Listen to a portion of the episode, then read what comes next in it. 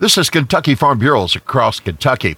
KFB President Mark Haney says Congress will craft a new farm and ag bill in extremely challenging times. We're going to have to write a farm bill in inflationary times right here, and that and that is that is really difficult to do.